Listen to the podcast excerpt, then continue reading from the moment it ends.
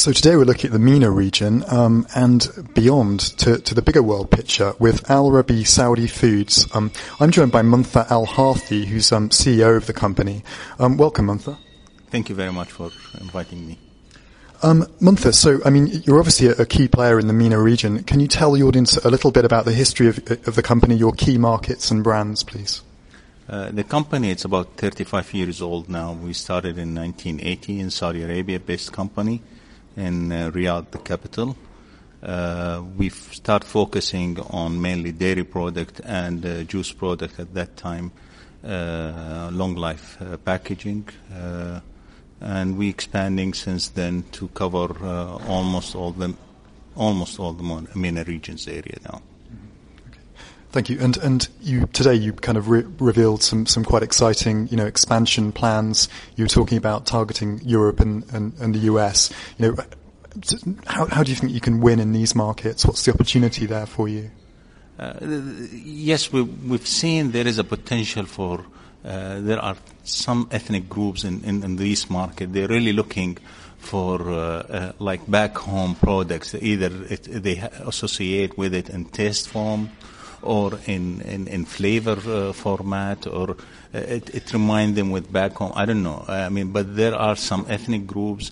They're looking at our products. They're buying our product uh, in, in in Europe as well as in the U.S.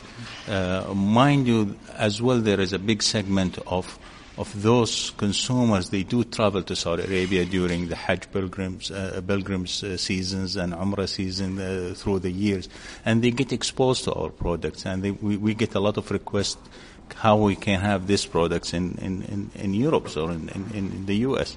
Uh, and we thought that's an opportunity for us. Really, we can expand our market share and market uh, uh, geographical segment to look at this market or cater to a demand is already created there for us, and we have to just look at the mean how we can serve those consumers.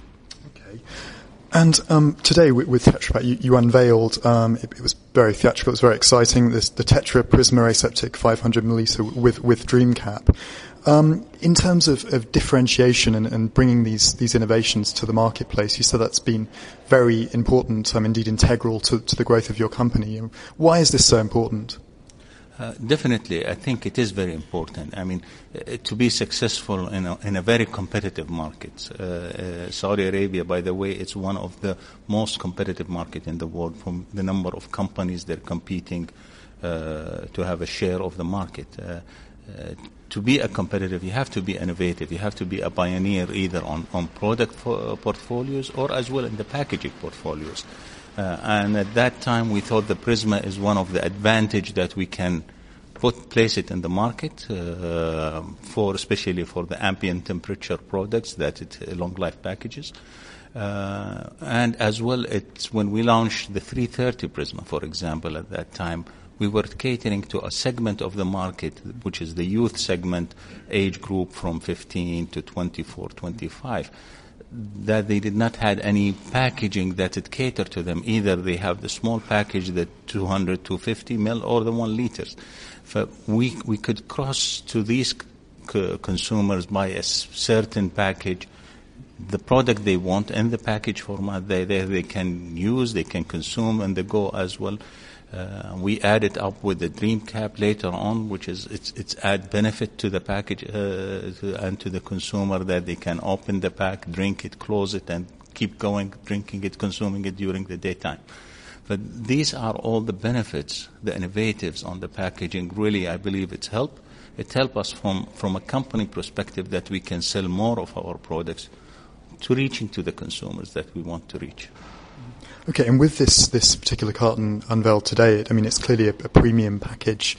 Um, what, what, kind of, um, of, of brand and, and, and you, will you use with it first, and what, what segment are you targeting? Uh, as you know, it's just been re- revealed today, and uh, hopefully we'll be entering into the commercial world by uh, next year. And uh, uh, what we are looking is what type of a portfolio product that we can have it on this type of a packaging. Mm that it reach to whatever segment of the market. I mean, as of now, we haven't defined exactly what the product that it has to be placed on that package, but I'm sure there'll be uh, uh, some kind of a product we can uh, put in that package that would cater to a certain segment of the market. Okay. Um, and, you know, your, your packaging mix is, is dominated by, by Tetra Pak, and 97%, you, you, you told me that figure earlier.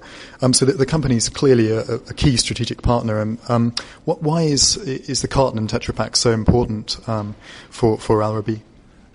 Uh, as I mentioned, when we started, we started mainly as a, uh, uh, we we want to have a, a long life uh, product uh, in the market.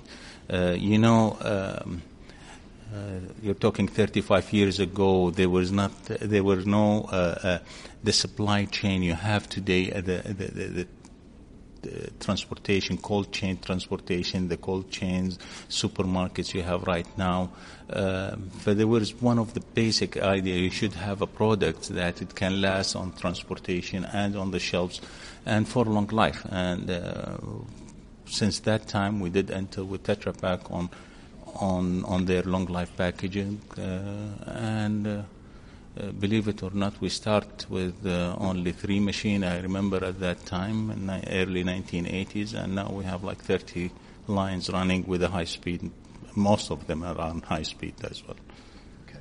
And, and finally, um, just on, on market drivers in your region, you, you talked about the, the, the high proportion of, of consumers, indeed it's growing, who are, who are under 16. I mean, I mean how does this um, affect um, you know your your drive for packaging innovation? Are we looking, for instance, at smaller pack sizes or or graphics, um, for instance, important?